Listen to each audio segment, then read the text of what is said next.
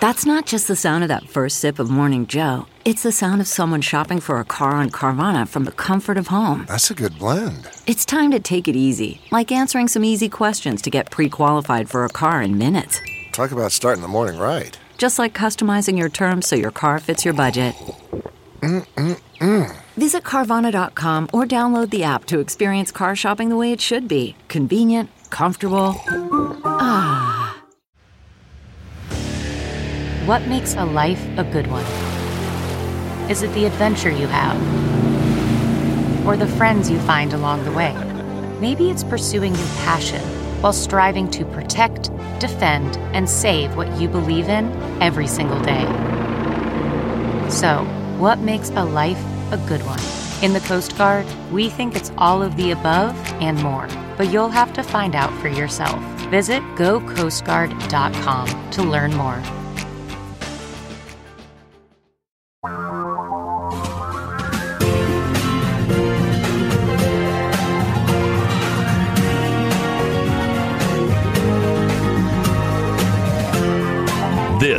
Is the Thom Hartmann Program. And welcome back. Thom Hartmann here with you. Bunch going on that you know y'all need to know about. What does conservative mean? What does that word mean anymore? Back in my dad's day, you know, he thought he was a conservative, and Eisenhower represented himself as a conservative. And what they meant, and in fact, what they said, was that I mean, William F. Buckley famously said, A conservative is a man who stands astride the arc of history with his hand out shouting, Stop. And that was, you know, my dad's definition was he'd say, you know, I share all your goals for social progress in this country. It's just that we need to do them slowly, carefully, thoughtfully, so we don't disrupt our society. Now, that was used as an excuse by many conservatives to fight integration or desegregation, to fight women's rights, to fight all kinds of things. You know, my dad never made those specific arguments, but that's how it was used. But I think that since 1978, really in a big way, 1979, I guess, would be the magic turning year. The definition of the word conservative has changed. But at its core, what we're seeing right now is that Donald Trump has corrupted pretty much every federal agency, from the EPA to the IRS to the Department of Justice. And that's the one that, frankly, I think should concern us the most is the DOJ. Bill Barr ran the cover up for Iran Contra for George Herbert Walker Bush back in 1992, producing screaming headlines in the New York Times. I mean, this was uh, Christmas Eve, 1992. The headline across the New York Times, all caps, six columns all the way across the front page. Bush pardons six in Iran affair, aborting a Weinberger trial, prosecutor assails cover up. The day before Christmas, 1992, Bush had already lost the election to Bill Clinton. Clinton had not yet been sworn in as president. And with those pardons, George Bush shut down the Iran Contra investigation, which would have revealed that both he and Ronald Reagan committed treason from the White House. Bill Barr covered that up. Proudly, apparently. And he's doing it again.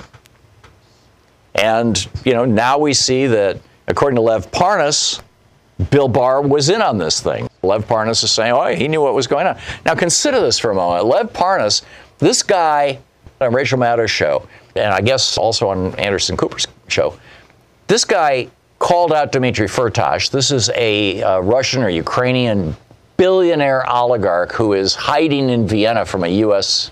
extradition order.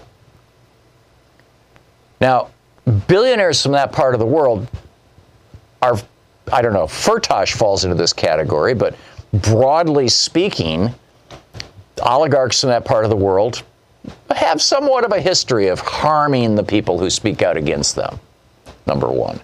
Number two, he's calling out Donald Trump. Donald Trump has famously said he could kill somebody and people would still vote for him. And indeed, there's been this long line of weird people who were involved with Trump's finances who have committed suicide in the last couple of years, including the guy who signed off on his loans at Deutsche Bank just a few months ago. So when you think about what Lev Parnas did, I mean, he took on the president of the United States, a billionaire oligarch who's been involved up to his eyeballs with organized crime all the way back to when his lawyer was also the lawyer for the Gambino family, for the number one crime family in New York City. So he's revealing things. I mean, this was the most bizarre moment in my mind in Rachel's interview. At the very end, she said, Why are you saying all this stuff now publicly? Why are you doing it here instead of in a courtroom or someplace else? And he basically said, For my safety. I want this information to get out. He's basically, I mean, he didn't say it in these words, but, you know, he said, For my safety. He wants this information to get out before somebody can kill him. I mean, it would just all go poof if they assassinated him. And it could look like a suicide, like happened with Jeffrey Epstein and apparently, you know, some of these bankers that are around Donald Trump. Epstein had the dirt on Trump too. Or it could just be, hey, you know, there's some nerve gas poison on the doorknob when you walk into your apartment. I mean, this is, you know, what has happened in Europe in a couple of occasions. Consider that. I mean, this is pretty shocking. And at the head of our police is Bill Barr, who is apparently part of this criminal conspiracy. And literally every federal agency, every member of the House, the vice president, Donald Trump, he's corrupted them all. But I would argue that he was only able to do that because the definition of conservative changed in the 1970s, in the late 1970s. Now follow me on this. In 1976, in a case called Buckley versus Valeo, the United States Supreme Court said if a billionaire wants to run for political office, they can use their own money and there are no rules. Right, that decision in 76, that Buckley decision, is what gave us the Bloomberg candidacy, the Steyer candidacy, and the modern day Republican Party. They also said in 76 if a very, very wealthy person wants to basically own a politician, give them so much money and, and so much support that they're largely responsible for that person being in office. That's not considered bribery. That's not considered setting up a corrupt deal. That's free speech, which is protected by the U.S. Constitution's First Amendment. Two years later, in 1978, a decision called First National Bank versus Bellotti, the Supreme Court said, oh, and by the way, we're extending this to corporations as well as to individuals, as well as to human beings. So that opened the door for just tons of money to flow into politics in 79. Now, the, in 1979, the Democratic Party, you know, a third of America was unionized, and the Democratic Party was getting most of their money from unions. So they were like, okay, so rich people and corporations are in the game now along with us. You know, big whoop. But the Republicans, they were just, I mean, they were still shell shocked from the Nixon scandals, which had happened just, you know, a few years earlier. And they had no idea what to do or where to go. They had no definition anymore of what Republican meant or what conservative meant for that matter. So they did two things. Number one, they said, you know, okay, you know, we're for rent. You want a political party? Just throw the money at us. And just god awful amounts of money just poured down into the Reagan campaign and into the Republican Party in 1979, 1980, and put Reagan in office and, and started the Reagan Revolution which continues to this day. Because those laws are still, or those Supreme Court decisions are still to this day. In fact, they doubled down in 2020 with Citizens United. They tripled down in 2013 with McCutcheon and said an individual billionaire can own an unlimited number of politicians. There was a limit to the number that you could own. And then with the McDonald case, you know, Bob McDonnell, the former governor of Virginia, he took over $100,000 in bribes. And they said, oh, no, those weren't bribes. Those were just gifts from a friend. And so, you know, here we are with the Republican Party. So, number one, they said, okay, we're for rent. And number two, they redefined conservative. And they said, conservative doesn't mean what Bill Buckley said or what Dwight Eisenhower or Tom's dad said. You know, we share these goals, these broad, wonderful egalitarian goals. We just think that we should take a little more time and go a little more slowly to get there to make sure we don't get anything wrong and we don't cause social disruption. They rejected that. And they said what conservative means now is small government. Now, why would that be consequential? Because the only power on earth that can hold back a billionaire or a multi billion dollar or trillion dollar corporation. Literally, the only power that can hold them back. It's not you, it's not me, it's not the marketplace, it's not competition. The only power that can restrain them if they are engaging in behavior that is ripping us off and poisoning our planet, the only thing that can restrain them is government. So the Republicans and the conservatives redefine conservative to mean small government. And then they came up with another phrase, you know, fiscal conservatism, financial responsibility. You know, what does that mean? Balanced budgets and stuff like that. Well, what does that mean? What that means is we can't afford to pay for social programs anymore. We're going to end Social Security, Medicare, Medicaid, and we're going to turn those things over to the people who own us. We're going to give Social Security to five big banks in New York City. George W. Bush campaigned on this in 2005. And we're going to give Medicare and Medicaid to Citizens United. And George W. Bush did that in 2005 by signing into law legislation that created Medicare Part C, which is Medicare Advantage, privatizing Medicare. And now a third of all the people on Medicare are using this privatized. So, what conservative means now is we are bought off and we are sellouts. Pure and simple. Do you think I'm crazy or does this make sense? And if this makes sense, then it gives us a whole brand new understanding of why these guys, why these Republicans are doing what they're doing, why they're supporting Donald Trump, why all this stuff is happening. So Susan Collins now. this is this is nuts. Susan Collins is saying, well, uh, you know, this is in response to Lev Parnas's revelations. Well, you know, it's uh, I don't know why you know we didn't get this stuff, um, you know, for the House. I mean, why didn't the House Representatives do this? It's kind of a little late, isn't it? Now here in the Senate. Here's actually what she said. I wonder why the House did not put that into the record, and it's only now being revealed. Doesn't that suggest the House did an incomplete job? No, what happened was the Department of Justice, that's Bill Barr, took possession of Parnas's phones and other materials way back in October when he got arrested and didn't open an investigation, didn't convene a grand jury, didn't turn it over to uh, anybody. And finally, it was Parnas who said, screw that, I'm going to give this information to the House of Representatives and then to MSNBC and CNN. Meanwhile, uh, Dan Bongino, who used to be a guest on my old TV show in D.C., he says, Why was Marie Yovanovitch monitoring me and others? He's on Fox News a lot now. Uh, when we began exposing her role in the Ukrainian collusion scandal with the Obama administration and the Democrats. It's just complete BS. Uh, Yovanovitch was not monitoring anybody.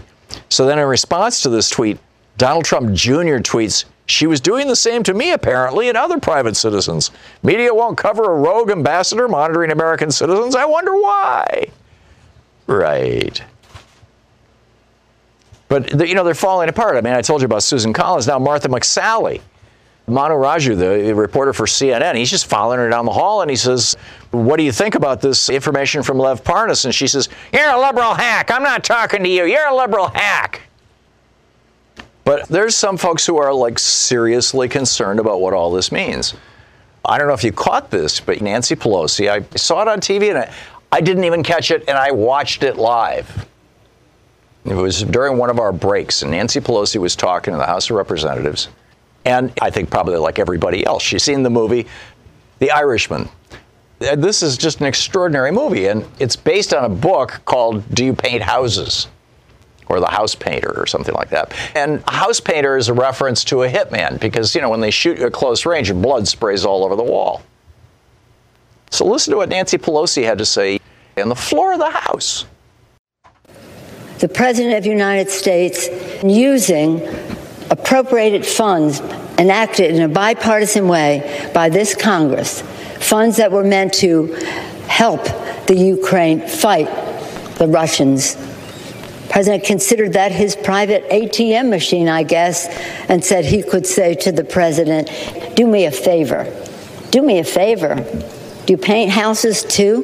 What is this? Whoa. Do me a favor. Do you paint houses too? What is this? Do me a favor. I mean, she's nailed it. Right. Is that what conservative means now? Mobbed up? It's starting to look that way. So, anyhow, just real quickly, uh, some of the things that we learned that we sort of knew but didn't really know. Lev Parnas, well, actually, first, here's what President Trump said to the president of Ukraine. He said, Whatever you can do with the attorney general would be great. I'll have Mr. Giuliani give you a call, and I'm also going to have Attorney General Barr call. And then at the end of the meeting, he says, I'll tell Rudy and Attorney General Barr to call you. Parnas says Barr had to have known everything. I mean, it's impossible that he didn't. Attorney General Barr was basically on the team.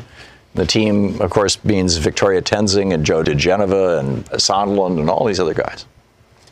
Parnas said that Devin Nunes was in the middle of this. He, he said, he, Parnas said he met several times with Devin Nunes. He said, I was in shock when I was watching the hearings and when I saw Devin Nunes sitting up there. I texted my attorney. I said, I can't believe this is happening. And Rachel says, Why were you so surprised? He says, Because they were involved in getting all this stuff on Biden.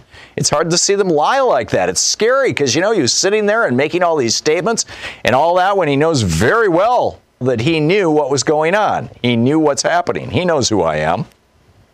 And then Mike Pence, his trip to Zelensky's inauguration.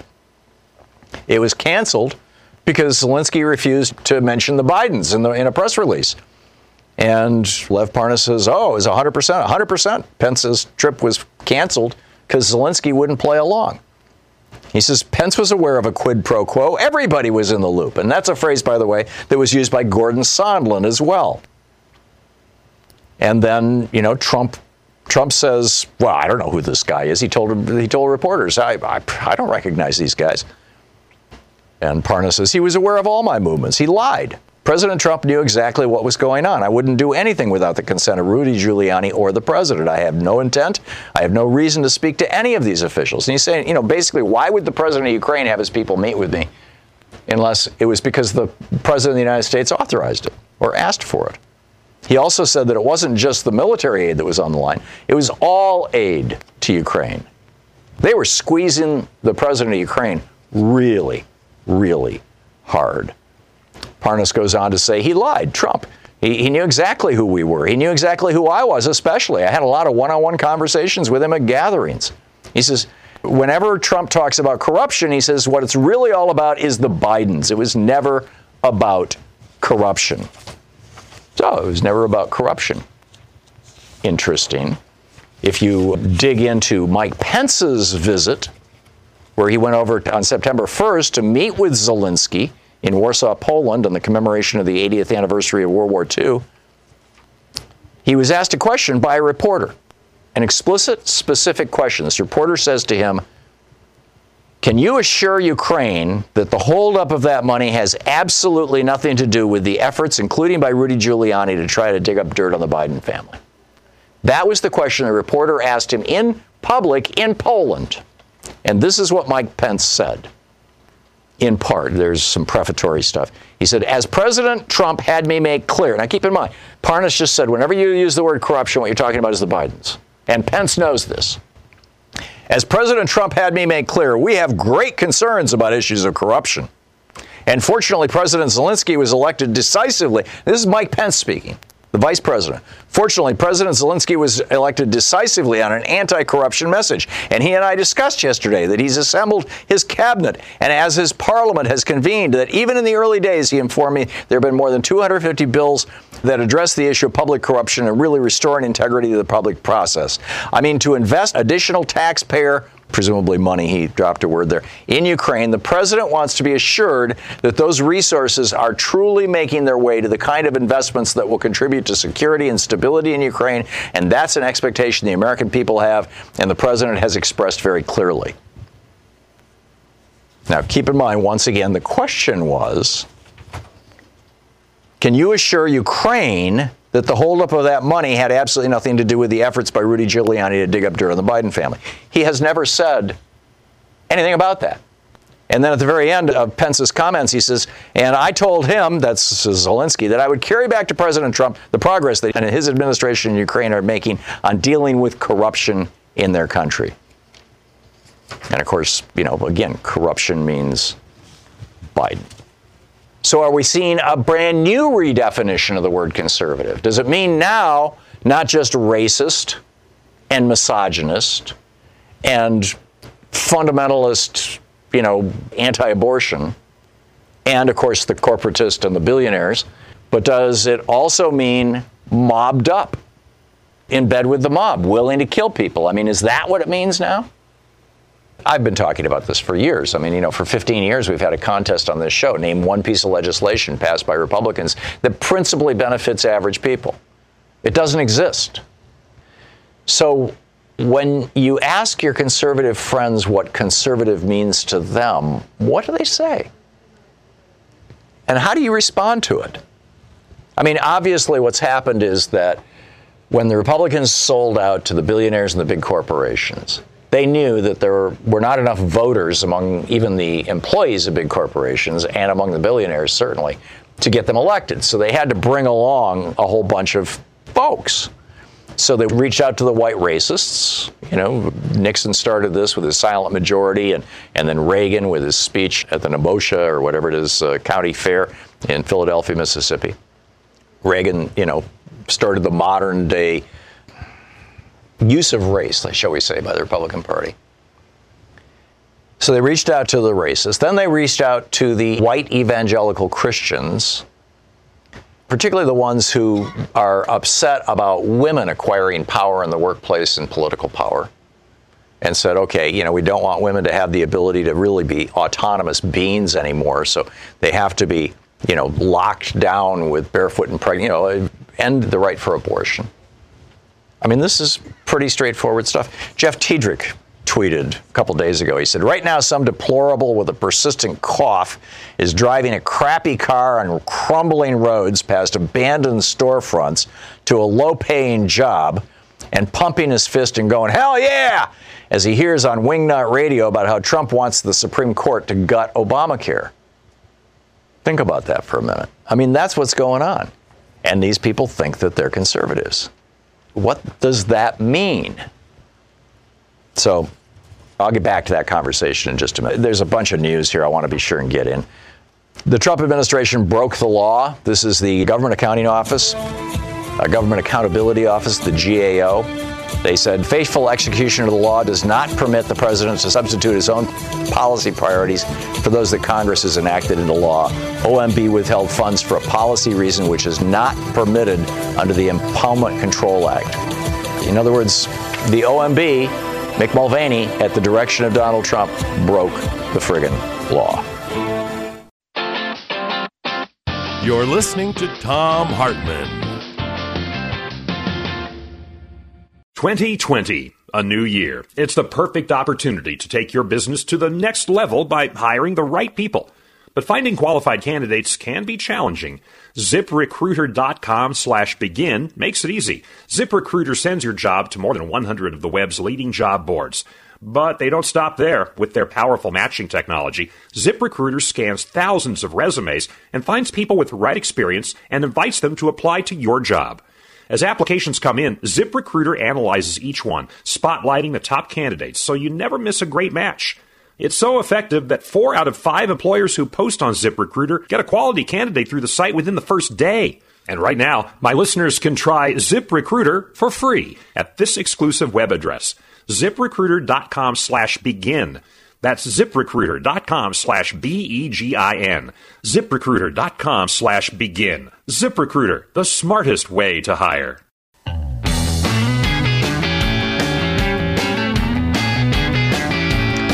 Welcome back. Thom Hartmann here with you. Uh, Paul in Woodinville, Washington. Hey, Paul, what's up? Tom, I think the gist of conservatism in the United States is that whichever locus of power or control best suits them and their ideology is the one they prefer, whether that be at the state and local levels when they are in control there and not in at the federal level, or at the federal level when they are not so in controlled in the state, whichever one suits their ideology. And at points when they are not controlled at either level, then they become libertarians and say that no government entity should be able to tell me what to do or how to do anything. That's hmm. their libertarian point of view. And I mean the word should. Now, let me just highlight this because Kevin McCarthy just said the president should be able to determine how tax dollars are spent.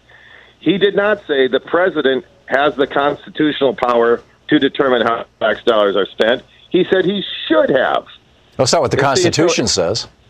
Exactly. I was going to call his office and say, okay, maybe he should, but you better write a constitutional amendment because that's not what the Constitution says. Right. But you see, in terms of the Trump supporters, their mentality now is how it should be in terms of our opinion. And Right. when Donald Trump said, I could shoot somebody on Fifth Avenue, what he meant was, I should be able to shoot somebody on Fifth Avenue without any consequences whatsoever because I'm Donald Trump and I'm the greatest. And that's what his cult mentality has become. What it should be, not what it really is. Right. So I guess the larger question ultimately that we're all going to face, Paul, is is this mentality shared by enough Americans that Donald Trump can get himself reelected?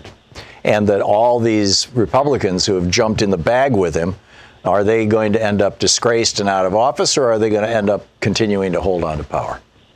Well, you know that the way it is, it has to do with not having the number of votes. It's it's the right proportions, right? It's Yeah. it's where are your votes? And so, yeah, I think it's possible. It happened before, and no one thought it could. But it's possible that in some of these states, Wisconsin, Michigan, Pennsylvania, I don't know how those will shake out. But there are enough people with that mentality in those states about how it should be, not how it is. And you can look at the way they look at it. Let's take the guns. What they prefer is that the federal government, via the Supreme Court, should be able to take away the power of the states to regulate guns. So, what the Second Amendment really says is the federal government has no power to regulate guns in the states. The states have the power to regulate as much or as little as they choose, whether that means no regulations on guns, like kind of like Nevada, or if they, a lot of regulations. But you know, the conspiracy that Scalia and Alito had was first the Heller decision, which is essentially that the individual ownership of a gun is a right that you have as a citizen of the United States.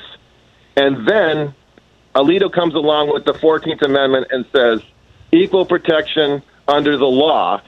And that basically takes away the state's rights to regulate firearms. And even though the right to individual ownership is, these gun people think that what that means is I should be able to have any kind of gun I want. And if the state says no, then they're infringing on my Second Amendment right. Right.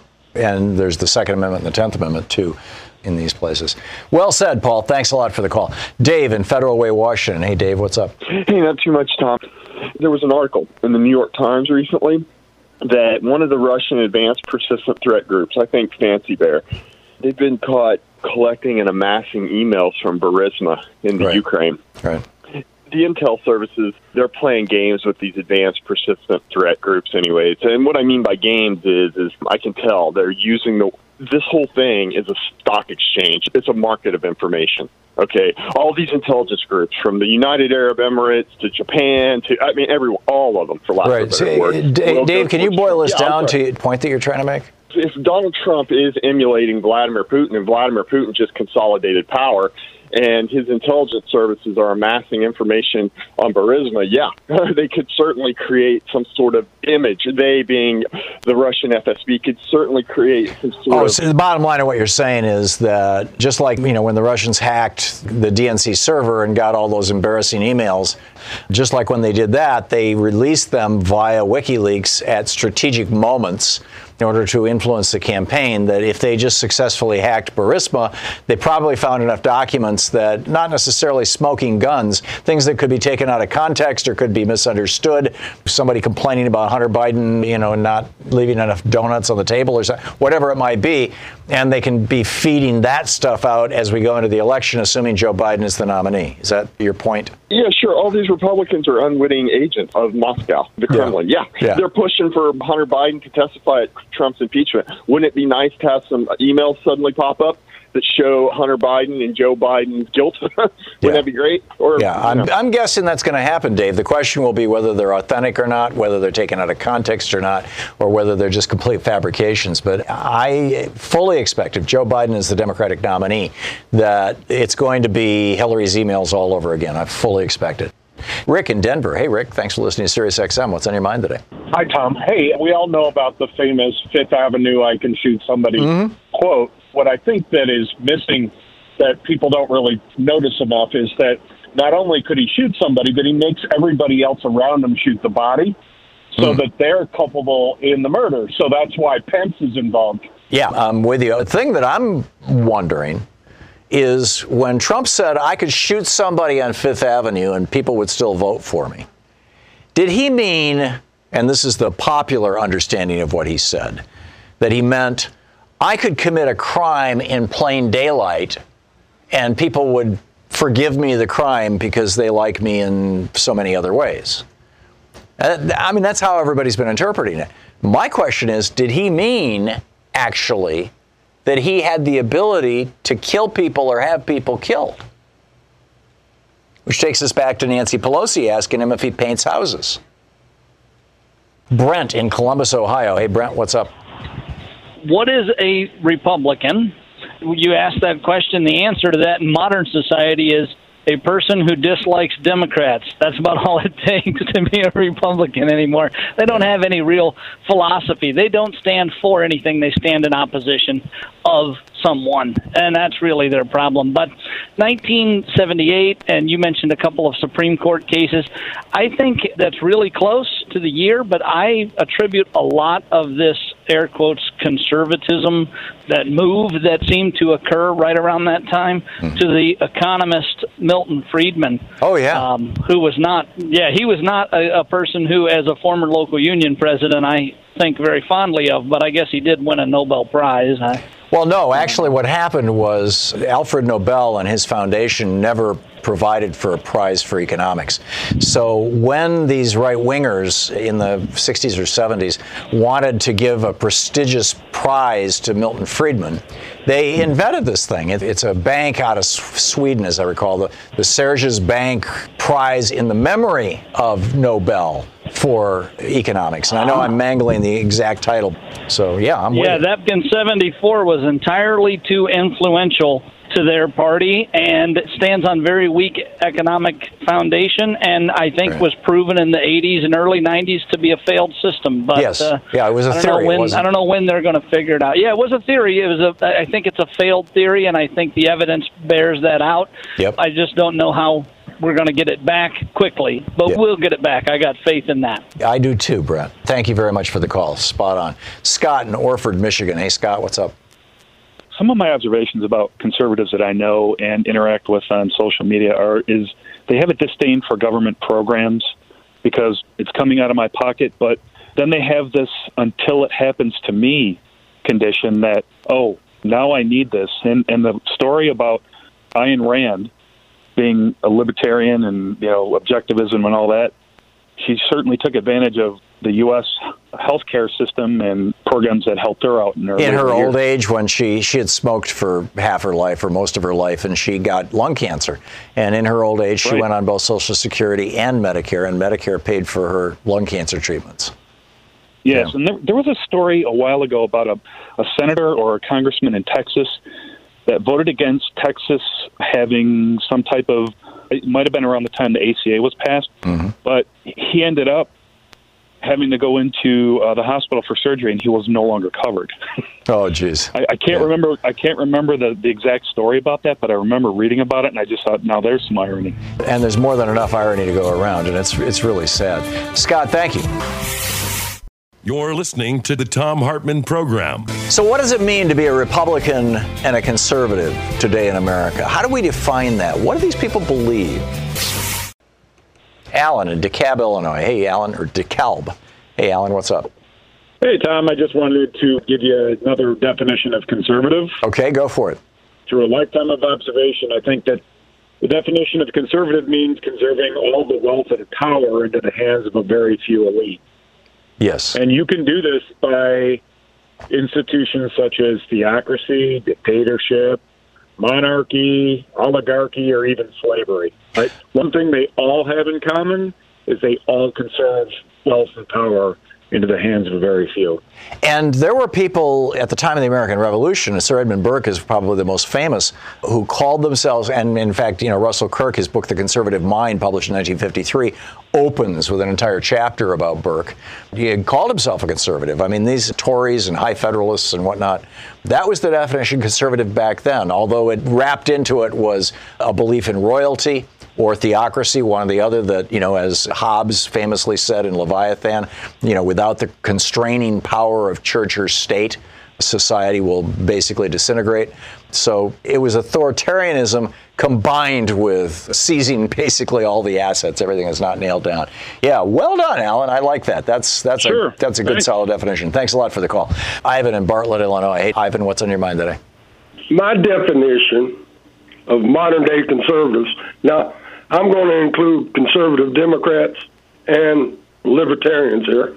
My definition is they are corporate fooled, fooled fools, fooled into voting against their own self interest. Hmm. You certainly And see you that. can go right down the line. You vote for climate deniers, you're voting against your own self interest. You vote for warmongers, you're voting against your own self interest. You vote against $15 minimum wage, you're voting against your own self interest. You're voting for anti union representatives, you're voting against your own self interest. And Medicare for all, free college, tax cuts for the rich, voting against regulations, all of those are voting against your own self interest. Yeah. I think that that's a, a, a very reasonable definition. Ivan, thank you. Good one. Mike in Hobe Sound, Florida. Hey, Mike, what's up? Hey, Thom, great show. Modern day conservative. It's very simple. The modern day conservative is anybody who spends their political career and all their free time trying to beat down American Democrats and liberals. And that means owning the libs is their goal. Anything that comes with it, meaning treason, breaking laws, voter suppression, all that is excused. And along with it, your oath of office if you're a congressman. As long as you're beating Democrats or bashing the libs, you have carte blanche to break all these laws and to trample on our Constitution. And of course, that's a broad statement, but you. I think you've nailed it, Mike. And in fact, probably official declaration of that is Donald Trump Jr.'s new book, which is, you know, just basically an entire book full of snark against libs. But, you know, let's keep in mind, America is a liberal country. It's like, Mike, thanks for the call. They're really trashing America.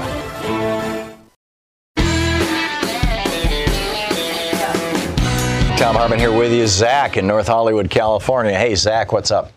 The meaning of the word conservative, I think the modern meaning is has to be compared to the word freedom in the two different ways it's understood. They think freedom means the freedom to do anything you want, no matter who it harms or what condition it leaves the environment in. Particularly if you're making you money. Make a healthy profit. Yeah, particularly if you're making money. Oh, you were going to say as long as you make a healthy profit. Zach, we're thinking Now, now, the original word, the original meaning of the word freedom, to me, meant freedom from kings. Freedom from the kingdom. Yep. And here we are. Here we are. But very tricky because don't forget this freedom that the Constitution gives us also gives us the freedom to harm ourselves. So be careful of the document that gives you that freedom from kings and honor and protect what it really stands for. And there has to be a large measure of unity, not division. I am completely with you. Franklin Roosevelt talked about this, and you know he laid this out. He said that very word freedom. I'm looking at my book Screwed, which has uh, pretty much his entire speech here. He says that very word freedom in itself and of necessity suggests freedom from some restraining power. In 1776, we sought freedom from the tyranny of political autocracy, from the 18th Yes. century royalists who held special privileges from the crown. And then he goes on through that. And then he says it was to win freedom from the tyranny of political autocracy that the American Revolution was won. And he talks about that a little bit. And then he says, since that struggle, however, man's inventive genius releases new forces in our land which have reordered the lives of our people. The age of machinery, of railroads, of steam and electricity, he goes on. These all brought a new problem with them for those who sought to remain free.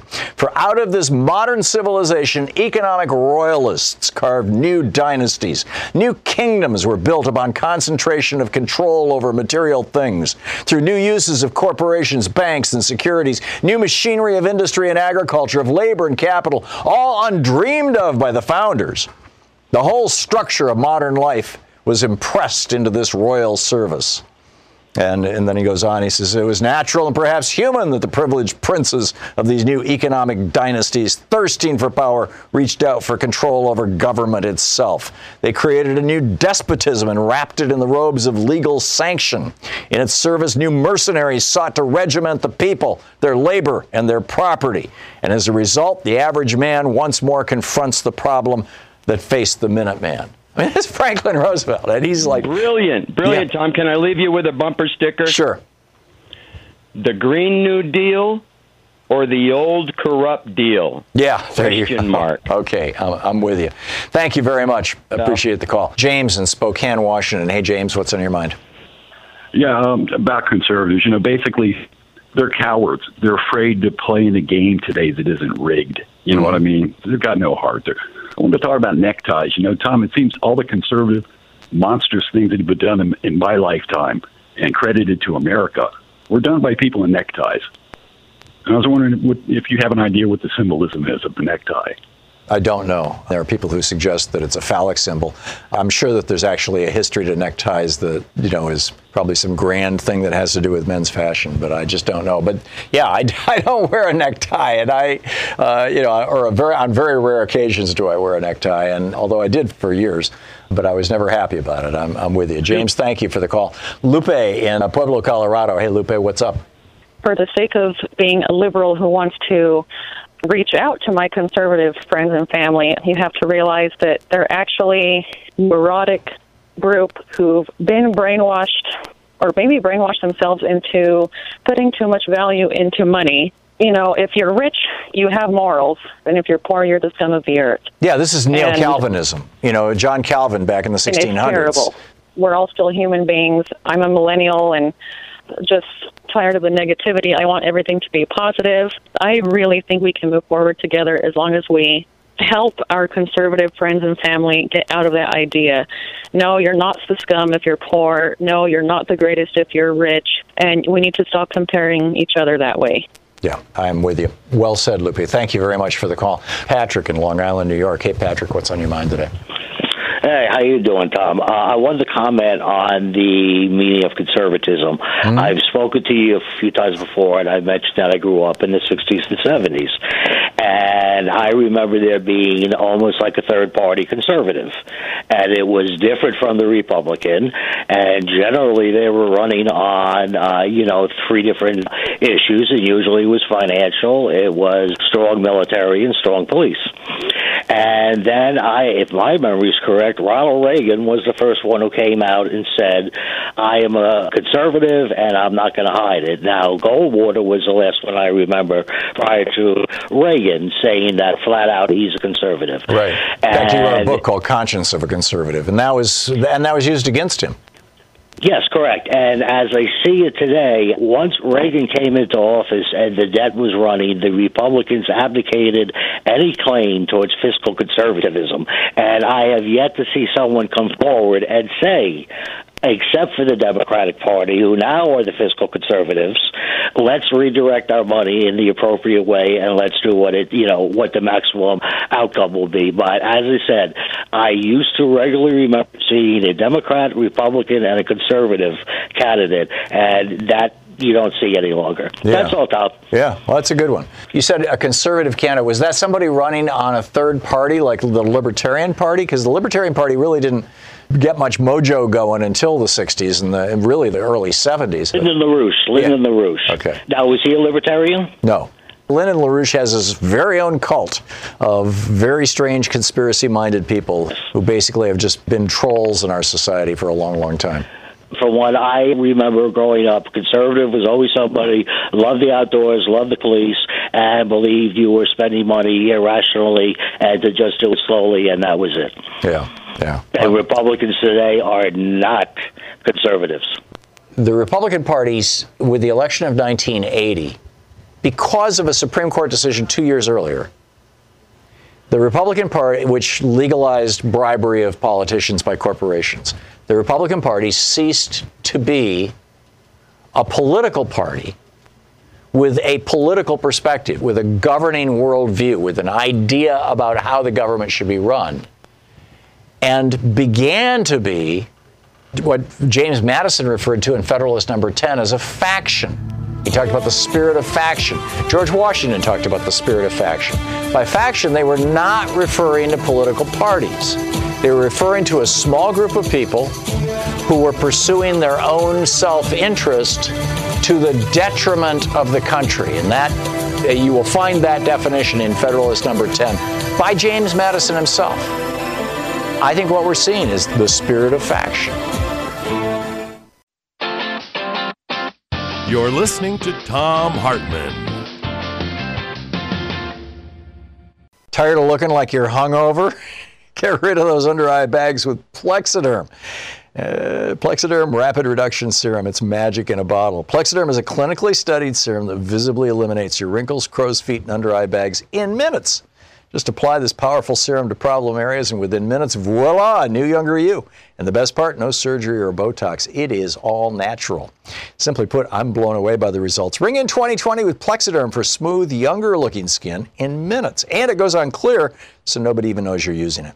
Leave your under eye bags and wrinkles behind with Plexiderm.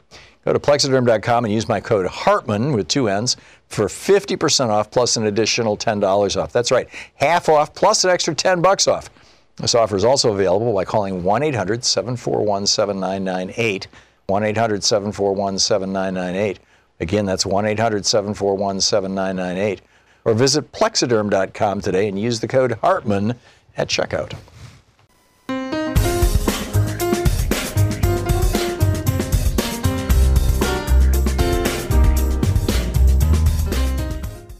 Kevin in Berea, Ohio. Hey, Kevin, what's up?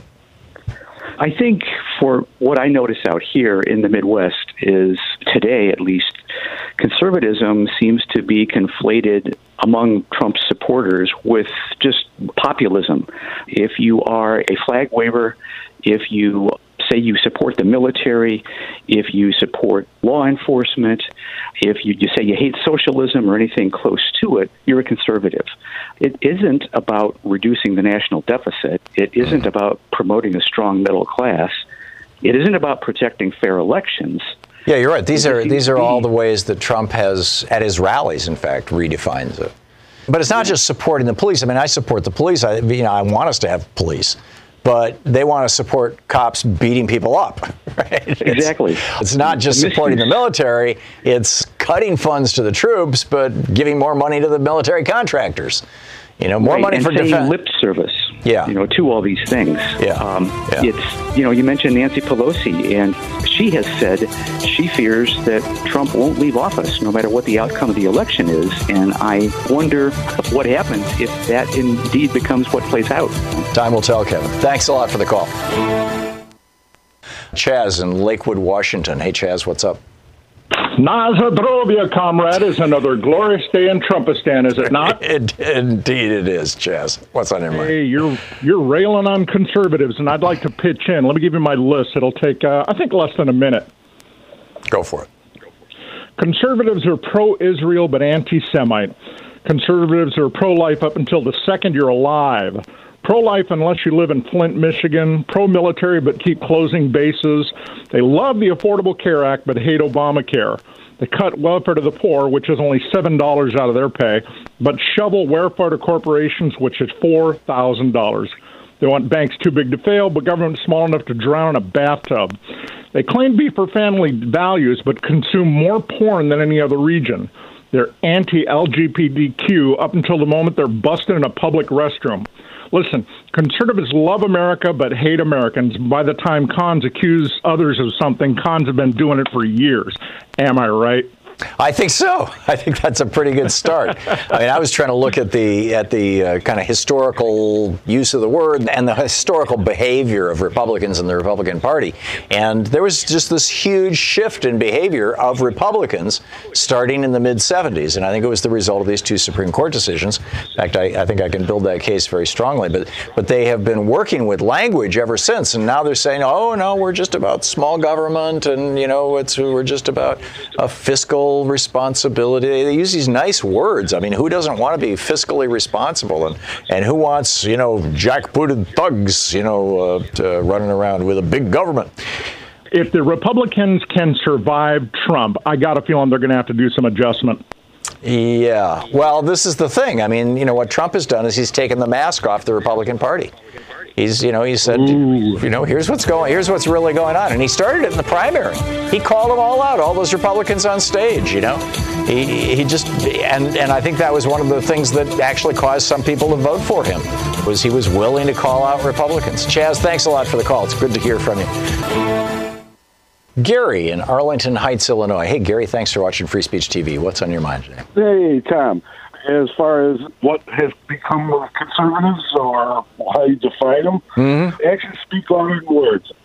I watched Lindsey Graham and Mitch McConnell sign their oath to be a fair juror in the Senate. Right. After they have both said they're not going to be. Right. So apparently, so, an oath doesn't mean a whole lot to these guys, or they so intend to change their behavior on the 21st when, when the Senate impeachment continues. Yeah, so conservatives are not only hypocritical, but immoral, top to bottom, even unto God. They're willing to put certainly not just party above country, but the interests of the people who own the party above country. Russ in Portland, Oregon. Hey, Russ, what's on your mind? Yeah, Thom, I'm glad you brought this up because I've had a little bone to pick with you for a long time. I think when you call these people, like, say, oh, Charles Koch, a conservative, you give them a dignity and a probity that they do not deserve. Mr. Koch, as an example, is a radical right winger and a fascist. You've read, I think you've read Nancy MacLean's book, Democracy in Chains. Sure. He doesn't want to conserve anything. He and Jane Mayer's Dark Money, too, is, right. does a deep dive into him, yeah. These people want to destroy democracy in this country. That is not conservative, not in the least. They are, as I said, they are radical right wingers they are fascist. They I, you know, I, I, get all that, Russ. In the context of this discussion, your next door neighbor, your the guy that you work with at work, or your brother-in-law, or whatever, who votes for Trump, who votes Republican, will almost certainly call themselves a conservative. You know, Rush Limbaugh uses the word conservative constantly. You, you find it all over right-wing radio. These people self-identify as conservatives, and so I think it's really important that we, while while you may be absolutely right, you know, Charles Koch probably doesn't even refer to himself as a conservative he probably refers to himself as a libertarian. His brother ran for vice president on the Libertarian ticket in 1980, and they were big funders of the Libertarian Party back in the day. But I think that we need to be able to, you know, when somebody says I'm a, I'm a conservative, we need to be able to say, what does that mean? And then when they say, oh, well, it means we like small government, you say, oh, you mean, in other words, you want corporations to basically run the game. They say, oh, it means fiscal responsibility. Then you're able to say, well, oh, you, what you're actually talking about is that rich people don't have to pay taxes and that the government shouldn't be in the business of running Social Security and Medicare and, and public education for that matter. I think that we need to define these terms in a way that the average person can understand. But your point is well taken. Your point is very well taken. Thanks a lot, Russ, for the call. Welcome back. Thom Hartmann here with you. Scott in Houston, Texas. It says here you want to disagree with me. What's uh, about what? No, I don't. I don't necessarily disagree with you, Thom. I enjoy your program. I happen to be a libertarian. I left the Republican Party years ago when I felt they left me, and I love interacting about politics. I tend to hear a lot of hate on either side, right? If I tune into your program, I hear a lot of hate towards conservatives, and if I turn into conservative, whether it be Hannity or Limbaugh or somebody like that. What have I said today, Scott, that's hateful? Well, I think oh, I think you paint people in a way that they're very hateful. What have I said that was say, hateful? Oh, you just made a comment about conservatives want to protect the right for police to beat people up. Yeah, I- Donald I Trump. Donald dis- Trump has said that in at least Well, three different rallies where I've seen it. You just said conservatives. I didn't say Donald Trump. Donald Trump for me is not Well, a it- conservative. it was in the context of a conversation about Donald Trump changing the meaning of conservative. No, I get it that hate is actually a tool that's being used by Trump and some Republicans. I don't think that hate is a tool that's being used by liberals or progressives. I hate the behavior, not the person. I Yeah, think you're going to find more on the left. But uh, in a way, we've, we've digressed away from the big topic. What is it about libertarianism? Now, I'm assuming you know that the Libertarian Party was created back in the 1940s by FEE, by this lobbying group for, on behalf of the housing industry, and then funded by the Chamber of Commerce and DuPont and General Motors in order to give a respectable patina to efforts to basically reduce the power of government and government regulation and increase the power of corporations and the very, very rich, which, you know, it does very well. What about libertarianism makes sense to you? So we, we could go back to the origins of a lot of different movements, and you could can dissect them. What I like about libertarianism, and I like the fact that there's individual liberties, and I feel like the more we give up to government, the less we get for ourselves as far as our civil liberties go, and whether that's whether I want to smoke marijuana or you do my taxes over the government where they can just spend it in any way they want and get it into intervention. Well, no, they can't spend it any way they want. They can only spend it in ways that are appropriated by Congress that you have a say in electing. But but this is Scott. What you're, what you're what you're doing is spending. I think we validating why, for years, I have been saying that libertarians are Republicans who want to smoke dope and get laid. You know, it's it's like yeah, let's legalize prostitution and marijuana, but don't take my taxes line. to give to somebody on Social Security. Thank you very much. But once again, you're painting me with a broad brush. But I I am. what I would say is what a libertarian is. I don't want to smoke marijuana. I reserve the right for people that who want to do it to let them do it. It's their Right. body, their choice, right? You realize these So- are liberal positions as well. I like conversation, right? I like to find hey, what we have in common and what we disagree with. And I think a big problem what we have today is you got a lot of people waving a blue flag and you got a lot of people uh, waving a red flag, and they're just punching the, the bejesus out of each other. And you know, I'd like to find common ground where we can. But the problem with something I hear a lot with you guys, you know, I, I know you talk about Citizens United, which I don't necessarily disagree with, and that corporations control everything. Um, and, and I've been a part of a corporation for 20 years. I've known for a couple different Fortune 500 companies I've been fortunate to be a part of. But if you want to take away Citizens you want to take away a business's right to give to a particular politician. My corporation, for instance, gives we have a fund voluntarily that we each employee can give to, and then that money is appropriated to people that typically will support things that benefit our company, right? Right, and this is a Um, violation of federal law from 1907 when the Tillman Act was passed until 19 until 2010 I- with Citizens United. and I don't disagree with that. And I would say right here, if you would ever consider, say you and I were in charge of everything, if you take, I give you Citizens United, we, we take away the rights for corporations to donate to a particular candidate, and in return, I would ask, hey, let's lower the corporate tax down to zero. That's a, really a completely separate conversation. But what I would give No, you, Scott, really. is I would Not say really. No. it's- What I would give you is I would say that that liberal billionaires and unions shouldn't be able to give money to politicians either. Let's just get No, I- all this I- I non-human money out of, out of Absolutely. elections, and let's go back to the law we had before the Buckley decision, which capped individual contributions at a few hundred dollars per year per candidate.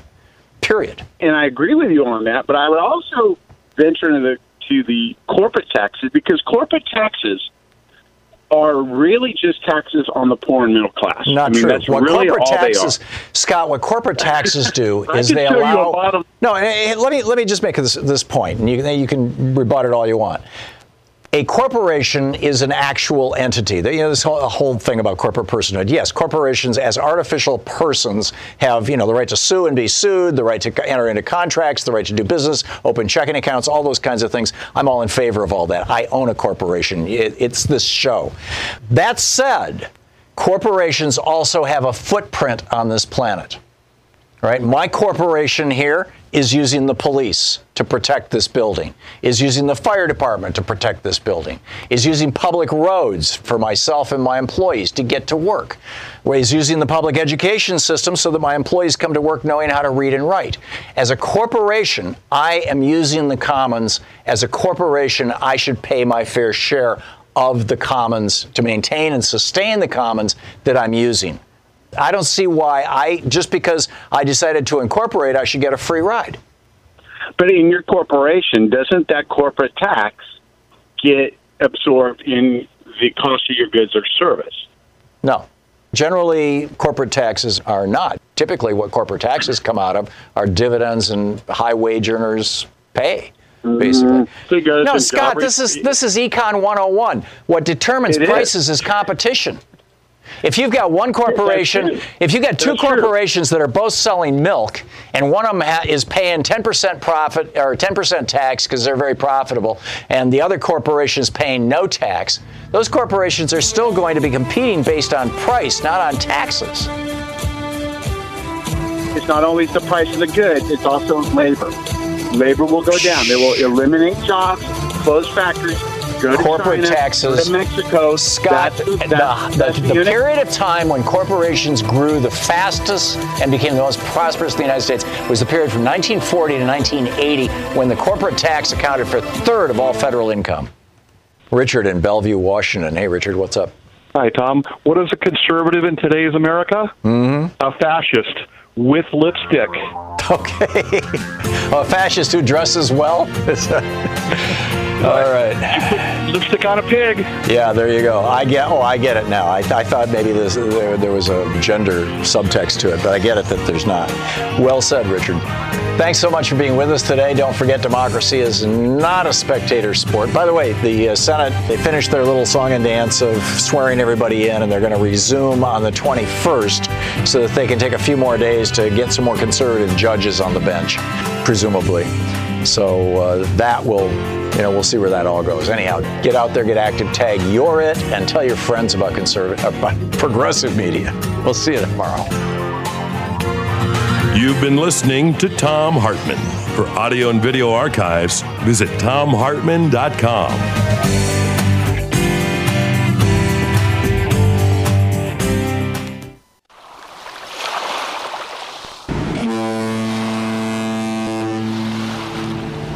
Thom Hartmann Cruise will be sailing in July of 2020. The seven day Oceania cruise will be going to Bermuda, and I'll be hosting onboard events about the topics of the day. More info at thomhartmann.com or 800 856 1155.